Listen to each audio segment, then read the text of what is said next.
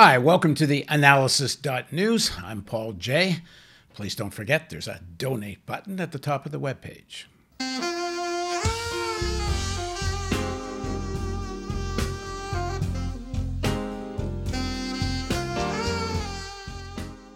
No issue is more central to U.S. foreign policy than the rise of China as a major global economic power.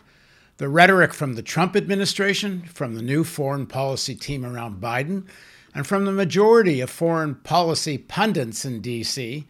depicts China as a threat, an adversary, an aggressive power. The language is much the same as during the Cold War with the Soviet Union. It's mostly China that is used to justify a massive growth in the U.S. military budget. Yet it's clear that without cooperation with China on climate policy, there's little chance we humans will survive the crisis. So what drives U.S. policy towards China, and why is it considered more threatening than simply a large economic competitor? Now joining us is Ambassador Chas Freeman.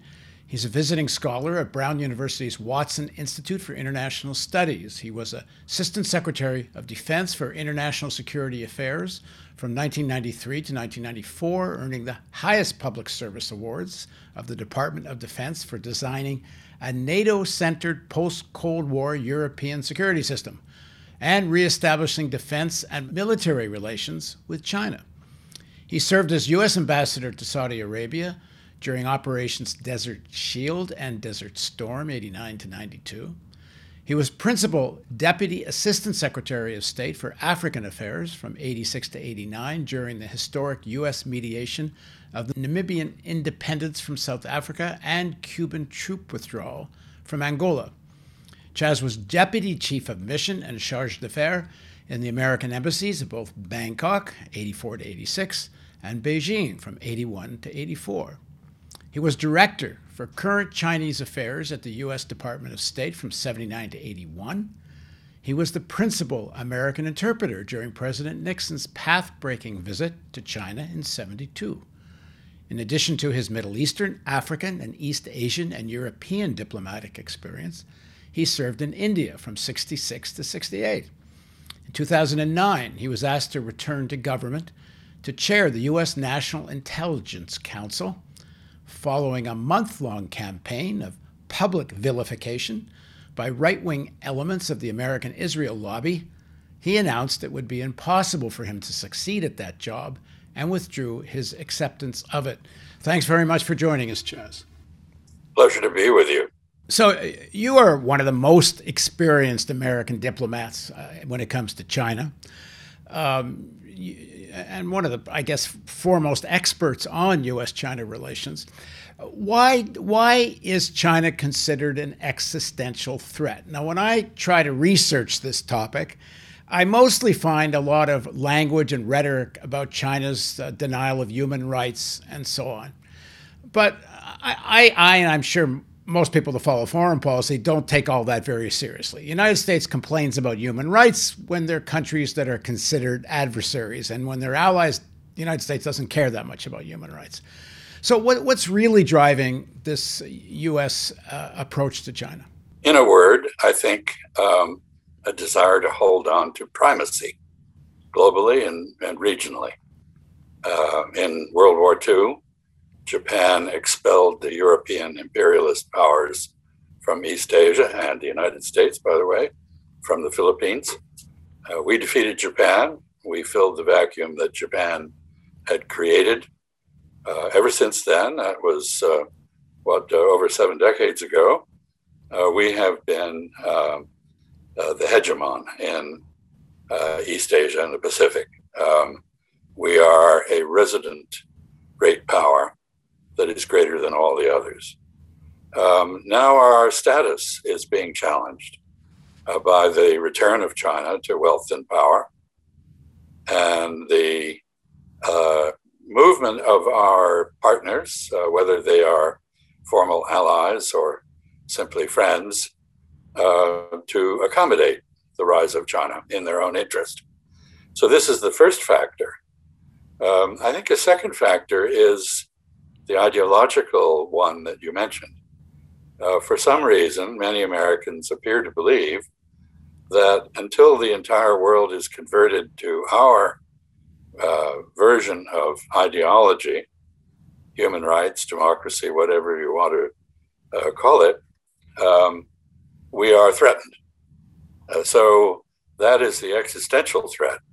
That is the difference of the Chinese from us and their unwillingness, apparently, to cease being Chinese.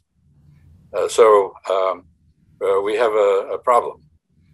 In military terms, which is the way the United States thinks these days, we have a very practical issue.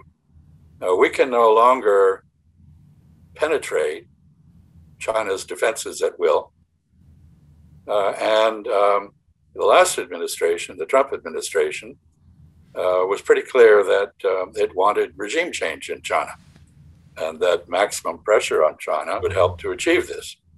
I think that's nonsense, but anyway, it is a viewpoint. And so we have a problem. Psychologically, we're being displaced from our premier position. Diplomatically, our allies and partners are realigning themselves between us and China. And militarily, we're no longer dominant. We have a final issue, which is that in 1950, 2 days after Kim Il-sung invaded South Korea in an effort to reunite Koreans under his rule, we interpreted that, of course, at the time as a coordinated effort within the so-called Sino-Soviet bloc to extend its reach beyond the post-World War II armistice lines. And we reacted by putting the 7th Fleet into the Taiwan Strait in order to prevent either Chiang Kai-shek, who had fled to Taiwan after his defeat on the mainland, or Mao Zedong, who was planning to invade Taiwan, from moving militarily and thus widening the conflict. That intervention suspended but did not end the Chinese Civil War, which has gone through various phases. At the moment, nobody's shooting at anybody, but the probability that they will resume shooting at each other, now a democratic regime in Taiwan, replacing Chiang Kai-shek's government, but still heir to his legacy, there is a good chance that they will begin shooting at each other again. And if they do, there are grave doubts about the ability of the United States to defend Taiwan. Many people wonder why we're trying to do that anyway, except for ideological reasons that I've mentioned. Well, let's break it down into these different compartments. On the economic side, there's nothing the United States is going to be able to do to weaken China's growing dominance in Asia and its global reach. I mean, countries in Latin America, several now have China as a more important trading partner than the United States, and certainly in Africa. But this kind of economic competition is not an existential threat to the United States. And there's nothing the United States can really do about it. And they have Europe's economies around the same size as China, and Europe competes with the United States economically. Why is China more of a threat economically than Europe? Well, the United States has been the world's largest economy since about 1870. And losing that status is painful. Second, China grew by opening itself to the world, including to American corporations. And in the United States, unlike in Germany, for example, the management committees that make decisions about how to respond to competition, economic competition on price or quality, have no worker representation and tend to treat the labor force as a simple cost input rather than as human beings to whom loyalty is owed. And so the typical response of American corporations to rising competition from abroad was to outsource production. to move where labor costs were low and where labor unions were banned. And China fit the bill perfectly. That was the beginning. China, of course, has developed a great deal since those days. By some measures, it's about a third larger economically than the United States. By others, if you just take the dollar exchange rate, it's still maybe only three-fourths as large. But we're being outstripped. And this is galling. So when you compete with another country, there are three basic ways you can do that.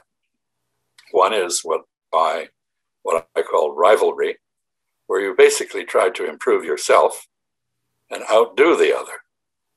Another is by adversarial antagonism, where you try to hamstring your competitive partner, the other country. And the final stage of this sort of evolution is enmity, where you try to destroy the other. The United States has moved from a position of neutrality on competition into rivalry, and now it is in adversarial antagonism with China. We have been trying to hamstring it with tariffs, with technology bans, with efforts to halt its sale of its products and services in third countries and markets. And all of this is not going to work, but it is very satisfying to American ultranationalists. Yeah, that seems to be more about domestic politics than it has anything to do with the real world effectiveness. I mean, first of all, American corporations can't risk getting shut out of the Chinese market, and both labor market, but even more so being able to sell products. There's lots of American companies making more money in China than they are in the United States. It's now the world's largest consumer market, having overtaken us. It is the largest trading partner of 3/4 of the world's economies. Now, this is a behemoth, and it is a successful one. It is not the Soviet Union, which George Kennan, many years ago in the 1940s, predicted would eventually fall of its own defects if it were walled off. And 40 some years later, he turned out to be right. By then, of course, we had forgotten what containment was all about, and we were startled when it worked. Soviet Union dropped out of the competition, defaulted basically on the Cold War, and created a new world in which the United States appeared to be universally dominant. China's a threat to that universal dominance. But a threat in the sense that it gives countries a choice between the U.S. or China in terms of who to deal with, or a threat that China will become the new dominant hegemon, which is what the right-wing nationalists suggest. I don't think China aspires to take on the burdens of the United States as the global policeman, or the role of the United States as the lawgiver, which we were for many, many decades after World War II. Of course, now we've decided it's better to break the law, or at least behave as though it didn't exist, than to follow it. But China, I don't think, has any of these aspirations. That doesn't stop people in the United States from fearing displacement from, again, our primacy. And that's what's going on here. You have people like Richard Haass, who's one of the big television pundits and DC pundits on foreign policy, saying that the United States should end the ambiguity over American commitment to Taiwan. He says right now it's ambiguous whether the United States would really militarily intervene if there was a military clash with China and Taiwan, although Taiwan's part of China, but at any rate. And he wants it made clear that the United States will intervene. But it seems crazy. I interviewed Larry Wilkerson, who says every time there's war games about what happens with an American-China conflict, it ends up in nuclear war. I mean, it seems to me it's a big bluff anyway that the United States would really risk that kind of conflict with China over Taiwan. Well, Richard Haass wants to give a blank check to Taiwan to push the envelope and perhaps declare independence and cause a war and be able to count on the United States, like the U.S. cavalry in the old movies, to come to its rescue. I think that's enormously foolish. All it does is empower hotheads in Taiwan who to provoke the mainland, and it makes it clear to the mainland that the United States is an out-and-out enemy of China's sovereignty and territorial integrity. Creative ambiguity, strategic ambiguity, is a far better position. It deters China, which assumes that it must plan, if it does attack Taiwan, for a U.S. military response. It can't count it out. But it doesn't say to China, we're implacably against your reunification with Taiwan. And it doesn't say, we regard you as a suitable target for nuclear weapons. So I'd say there's an old adage, if it ain't broke, don't fix it. And it should apply to this. And why wouldn't that also apply to the Chinese? Why would the Chinese seek any such fundamental change in the relationship with Taiwan? What's wrong with the way it's going for China? The way that you have to review a bit of history there. For 23 years, the United States successfully defended the proposition that the government of China was in Taipei, not in Beijing, that there could be no legitimate intercourse with the government, bogus regime in Beijing, pardon me, and that Taipei was entitled to represent China on the United Nations Security Council, despite being only a small island province of China. So there's a lot of history here, and it's the Civil War aspect is the key one. Two revolutions occurred in China in the 20th century. One in 1911, Sun Yat-sen's Republic of China came out of that, and one in 1949, when the People's Republic of China was proclaimed by Mao Zedong. Both had the same objectives: to end foreign spheres of influence on Chinese territory, to bring warlords, meaning regional forces, under the discipline of the central government, to restore the lost dignity that China had suffered from imperialist invasion, most egregiously from Japan, where some 35 million Chinese are said to have died in the 14 years of the Japanese rampage through China. Taiwan is a daily reminder of the failure of both revolutions. So this is an emotional issue. On the other hand, China has, in my view, absolutely no intention of trying to reenact Saving Private Ryan on the mudflats of Western Taiwan. The Chinese preference is to win without fighting. To that end, they will growl and they will provoke and they will demonstrate their military superiority to the point where an intelligent politician in Taiwan will say, well, gee, maybe we ought to sit down and talk about this, which Taiwan has been refusing to do, except in order to promote independence. It's entirely possible that the two sides can work out a negotiated mutual accommodation. Part of doing that, since no one negotiates anything anywhere, unless either they're going to gain something from the negotiation or they're going to lose something by not negotiating, China keeps the military pressure up. At the same time, it has a welcoming hand for Taiwan businesses, Taiwan tourists, students from Taiwan and its universities and so forth. This is not East and West Germany. It is a very different case. And unfortunately, history has not been forgotten by anybody but Americans. Actually, amnesia is our most endearing national characteristic. Yeah, that's Gore Vidal's line, I think, and Studs Terkel too. It's a lot. I mean, I think it's true about all foreign policy, but particularly this issue, that it plays into everybody's domestic politics.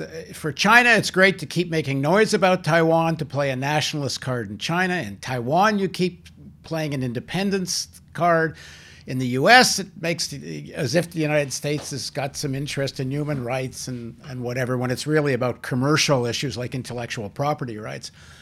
But isn't the objective reality of this is that the stronger the China gets economically in Asia, more and more Taiwan is drawn into the Chinese economy. And they, if I understand it correctly, they're very much already drawn into the Chinese economy.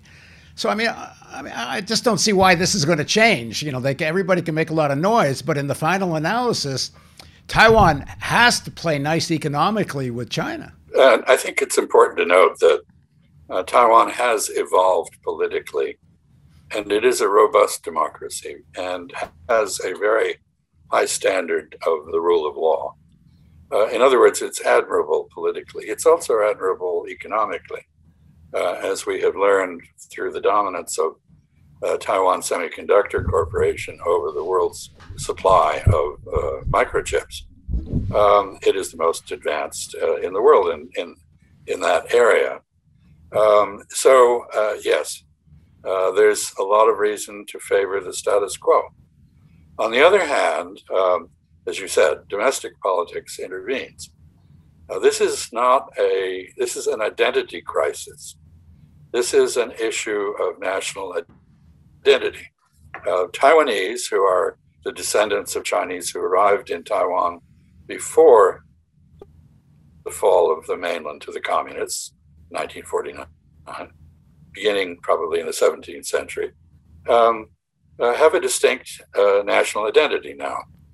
And they want to remain free from supervision or interference by people from other parts of China. They actually went through that experience once when Chiang Kai-shek and his forces arrived and were very brutal to the local Chinese inhabitants. On the mainland, giving up the dream of recovering Taiwan would be fatal and would probably cause the overthrow of any leader who was presumed to have done that. If there were a military attempt to reunify China and it failed, the regime on the mainland would fall. And we might get something far worse. In a way, it's fortunate that we don't have a democracy to deal with on the mainland, because Chinese nationalism would then have an opportunity to find full expression in much less prudent policies than the current communist government provides. Why are people like Richard Haass, who's not, at least on the face of it, part of this extreme right nationalist faction, Trumpist, why are people like Haass trying to inflame the situation over Taiwan? Well, they equate American military power with American prestige, influence, and self-regard. And if we can't force the Chinese to back down on Taiwan, well, what does that say about us? So this is a question of national honor plus national pride. Americans actually do take the pledging of our word more seriously. Not always, of course, as Mr. Trump demonstrated, but we do tend to take the pledging of our word rather seriously. And there is a sense of obligation to the people of Taiwan. I find this rather bizarre. But I'll give you an anecdote which explains it in my own experience. When I was serving in my first tour in India, one night driving home from dinner at some Brahmin friend's house, I spotted what looked like two white spots in the ditch alongside the road, along with a car. I got out, and it was an Australian jockey, a small, slight man, one of whose arms had been nearly severed by a sideswipe with an Indian bus. I picked him up, I put him in my car, I drove him to the hospital. That was not a nice experience for him or me. Eventually, I helped amputate his arm with a pair of scissors because there was no substance to it. He lived. And ever after, he followed me around thinking that I had some obligation to protect him and keep him safe. I was happy to have done so, but I did not feel any obligation. I think it's strange that when you offer to protect someone, somehow they can turn that around and put you on the back foot. And that's very much what the Taiwan situation is. But isn't it also the way, you know, Obama talked about the Asian pivot, you know, the idea of attempts to encircle China? I mean, isn't Taiwan an important piece of that if you take this kind of American outlook that if you're, as you said right from the beginning, if you want to keep American primacy, Taiwan's a big piece of that strategy. That was a personal project of one Kurt Campbell, who is now the senior Asia fellow at the National Security Council. I'll call the Asia czar for some reason. So I assume that sort of thinking is still very much in play. But the problem is, as I think you said at the outset, there are objective trends. China's economy is about to become larger than that of the United States by any measure. All of the war games we play show that China would give us a shellacking if we came to the aid of Taiwan. The Chinese are now able to defend their borders and their near seas and keep them free of an attack by the United States, which they fear, rightly or wrongly. And technologically, China is now in the lead in quite a number of fields. 1/4 of the world's STEM workers are Chinese, and that proportion is increasing as we speak, with over 2 million new STEM workers, meaning scientists, technologists, engineers, and mathematicians, graduating from Chinese universities every year. If you go to an artificial intelligence lab at MIT or Stanford or some other prestigious university in North America, you'll find that 60% of those working there are foreign, not native. And of those, about half are Chinese. So we are not dealing with a country that is falling behind, quite the opposite. And the real question for U.S. foreign policy ought to be, how do you leverage China's prosperity and advance to our advantage? What's in it for us? There's nothing in it for us for pretending that we can reenact King Canute's unfortunate adventure on the beach. The tide will come in, whatever we say or do. All right, let me just add one quick thing here. I talked to King Canute to a bunch of people, young and old. Nobody had ever heard the story. I couldn't believe it. So for anyone that hasn't heard it, this is a king who thinks he can stop the tide from coming in. He sits in a chair or something. And of course, the tide comes in. Go ahead. Yeah, and it's England and the tides are 17 feet. So it's quite an impressive failure. Yeah. So the bottom line here is there is no way to stop this growth of China. Militarily, there's no evidence China is any kind of existential threat to the United States. It's militarily positioned primarily as defensive, not offensive, unless I'm wrong, correct me. It's really comes down to this kind of nationalist psychological factor, which can be very important. Is the United States willing to play in the long run what looks like a somewhat second fiddle, in at least certainly in Asia, and maybe even in some other parts of the world? And is this, you know, what you say, that, you know, there's a way that this could turn out to be a constructive rivalry. And if it isn't constructive rivalry, as I said in the beginning, given the threat of climate crisis, this isn't just some abstraction, oh, how are we going to do in 100 years, 200 years, China's going to get so strong. The planet's going to be a complete mess in 40, 50 years if there isn't some collaboration on this. So there's a kind of a different imperative here than would be in terms of normal geopolitics. I don't think you have to invoke climate change, although it is very apposite to argue that setting on a course which could conceivably end in a nuclear war is not a good idea. We are in China's face. They are not in ours. Our ships are patrolling off Shanghai. Theirs are not off San Diego or Puget Sound yet. The problem with what we're doing is that if you go abroad to arouse dragons, they may follow you home. And in the future, we may find that we are subjected to the kind of military pressure we are now putting on China. We could even see a reenactment of something like the Cuban Missile Crisis, as the Chinese determine that in order to deter the United States, they need to get up close to us with missiles. I think the issue of climate change, along with nuclear non-proliferation, the avoidance of another world war or trans-Pacific war, and other issues like working out common rules for international trade and investment that benefit everybody and that share the wealth around the globe. All these things can't be done without US-China cooperation. So we ought to be getting on with that, not wasting our time and our money preparing for a war neither can win. There's a hopeful sign, I thought, with Jake Sullivan, Blinken, Avril Haines. They were asked, each one of them, whether China was an adversary or a competitor. And each one of them said the president is framing this as China as a competitor and didn't want to adopt the language of adversary, which I thought was pretty good. On the other hand, there's a lot of pretty aggressive rhetoric about China as well. How do you assess the Biden administration? I know it's early, but so far, how do you assess them in their approach to China?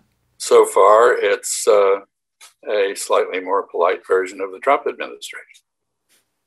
Why? Because there appears to be a consensus in the United States that China is bad and must be opposed.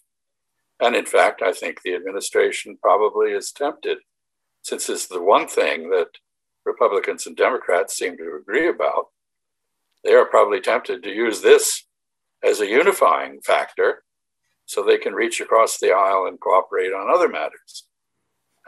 In any event, there's been, yes, some rhetorical adjustment, unless nobody could match Mike Pompeo for invective. So the invective has been subdued, but the underlying thought is still there. And the Chinese actually are quite concerned that what they confront in Mr. Biden and his administration is a more sophisticated effort to do exactly what the Trump administration tried to do, namely bring them down. More sophisticated how?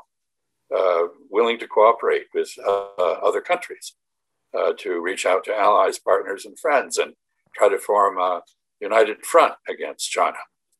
Willing to up the ante militarily.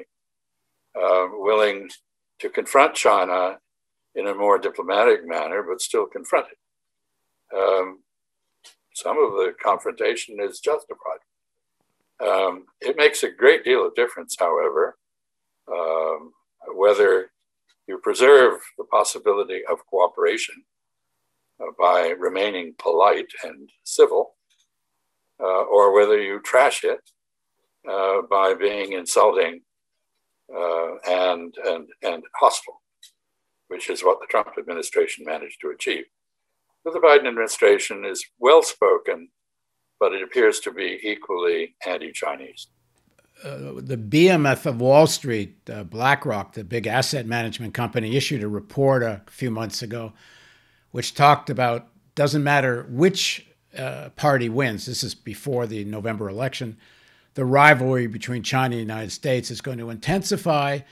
And then in this report, BlackRock says, and countries around the world are going to have to choose sides. Well, Europe just signed a big trade agreement, the EU with China, and it's clear the EU is not going to be willing to play that game of having to choose sides. Well, the same BlackRock is making piles of money in China. Yeah, they just created a Chinese index fund. So maybe they know what they're talking about, but I think the fact is that there isn't a single country I can identify, other than perhaps Taiwan, which is not a country legally, that wants to make a choice. Not even Japan, which has great strategic interests in the way the United States manages our relationship with China. So if you got a call from the Biden administration asking for advice what's the China policy would be? What should they be doing? First, I'd be astonished if I got a call. I don't think this administration is very interested in listening to other views. It is firmly positioned behind the American consensus of hostility to China that I mentioned, which is a legacy of the Trump administration. But it built on many years of accumulated suspicion of the Chinese. What should they do? First, they should review the record to cure amnesia. We actually made quite a number of commitments about how to handle Taiwan, for example, and they worked. For 40 years, Taiwan was free to get rid of martial law, develop democracy, become the great example of human rights that it is. And why?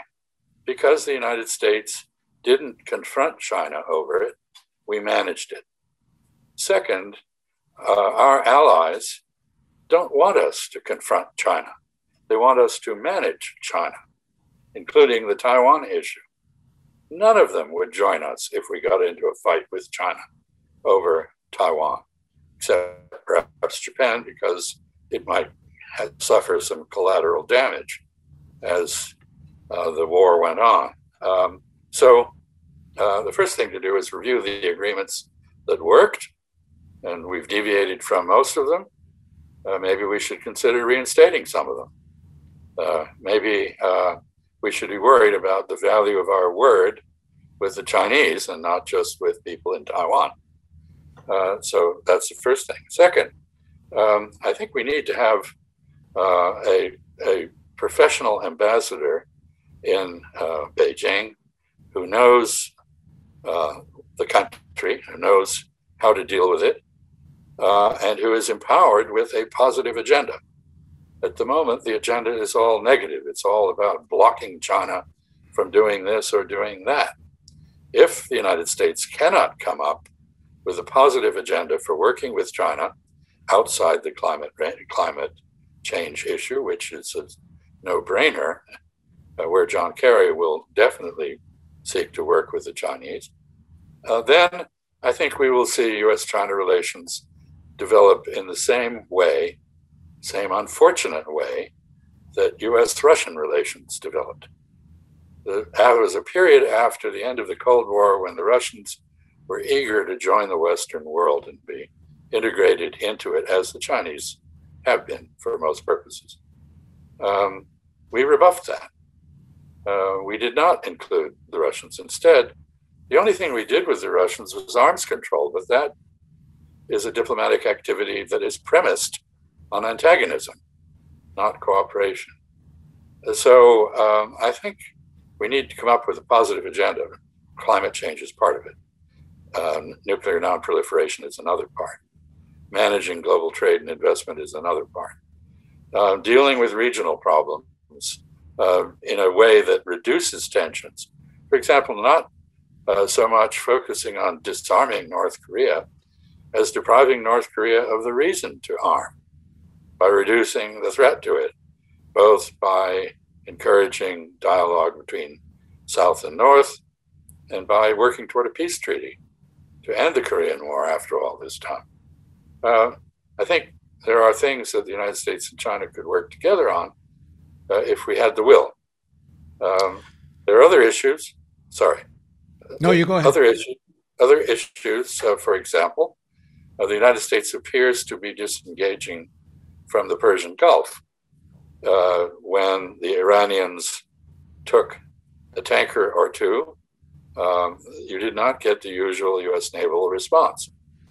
There was instead someone else needs to do this, because after all, we don't import oil and gas from the Gulf anymore. We're an exporter. And we tried to form a coalition, which is pretty pathetic, actually. We did manage to attract the Albanian Navy to join it. That was an important addition. And so it wasn't a total failure, but it basically, nobody wanted to put themselves under American command. So we have a sort of a coordinated effort to police the Persian Gulf, in which there's very little help offered to the United States Navy, and it's uncertain what the our Navy will do. The major importer is China. Sooner or later, they're going to decide they need to protect their own supply lines. What will our reaction be? Would we see this as a welcome offer to cooperate in a common endeavor? Because supplies of oil from the Gulf are vital to the global economy, not just China. Or will we see this as a challenge to our monopoly on the use of force in the area? There are lots of questions we need to ask. And a final thing I would say, since you asked what I would ask in the unlikely event I was asked, I would say stop pushing Russia and China together. We are making them cooperate in ways that they would never otherwise do, because we are putting military pressure on them from both sides, in Ukraine, Georgia, elsewhere in Europe, on the Russians, and in the Pacific on the Chinese in the ways we've been talking about. So it isn't that hard to backtrack a bit. I think the only way, however, we will restore a decent working relationship with the Chinese is through a step-by-step procedure, which has real accomplishments on which you can proceed to the next accomplishment. How much do you think that the need for an existential threat, be it Russian or Chinese, but now more Chinese, it has to do with the American military-industrial complex, although also there's a Chinese military-industrial complex. I saw somewhere that of the 15 largest arms manufacturers in the world, 5 are now Chinese. So it's not just the Americans' arms business that helps drive these policies. How much does that factor into all of this? I think it's an important factor on several levels.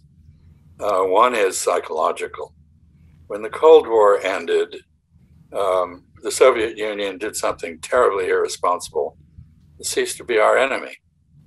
That gave rise to what I call enemy deprivation syndrome, which is the sick feeling you have when there's no obvious place to point your guns and no obvious justification for your defense industries to continue grinding out ever more expensive and efficient ways to kill people. So that was a factor. And it was building for a while, starting really in the Clinton administration, which faced a world with no Soviet enemy for the first time. And it built during the Obama administration considerably.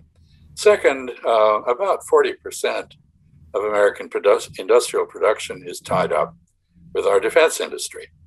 And the cutting edge science and technology research that is being done in the United States now is not all, but mostly very closely connected to funding by the Defense Department. This is a factor. And then finally, I'd note that as a former diplomat, I don't have any objection to the use of force when it's appropriate, when it has an obvious attainable objective, and when how to terminate the war you've begun is part of your original planning. I don't have any problem at all with that. What I do have a problem with is the billions of dollars that have been spent to develop doctrines of coercion in American universities.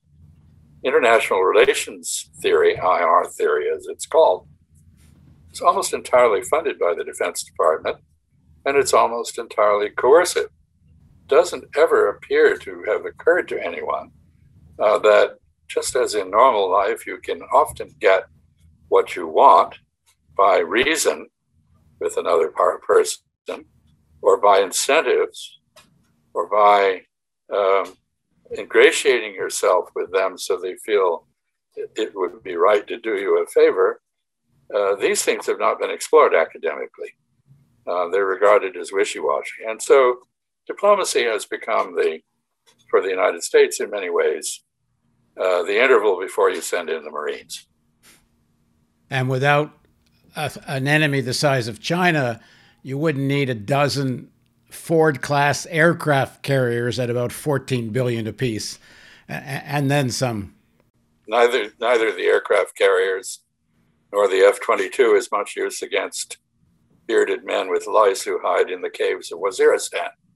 Exactly. So, I mean, if you had to choose your enemy, you want the high-tech one, right? Right. All right. Thanks very much, Chas. I hope we get to do this again soon. I look forward to it.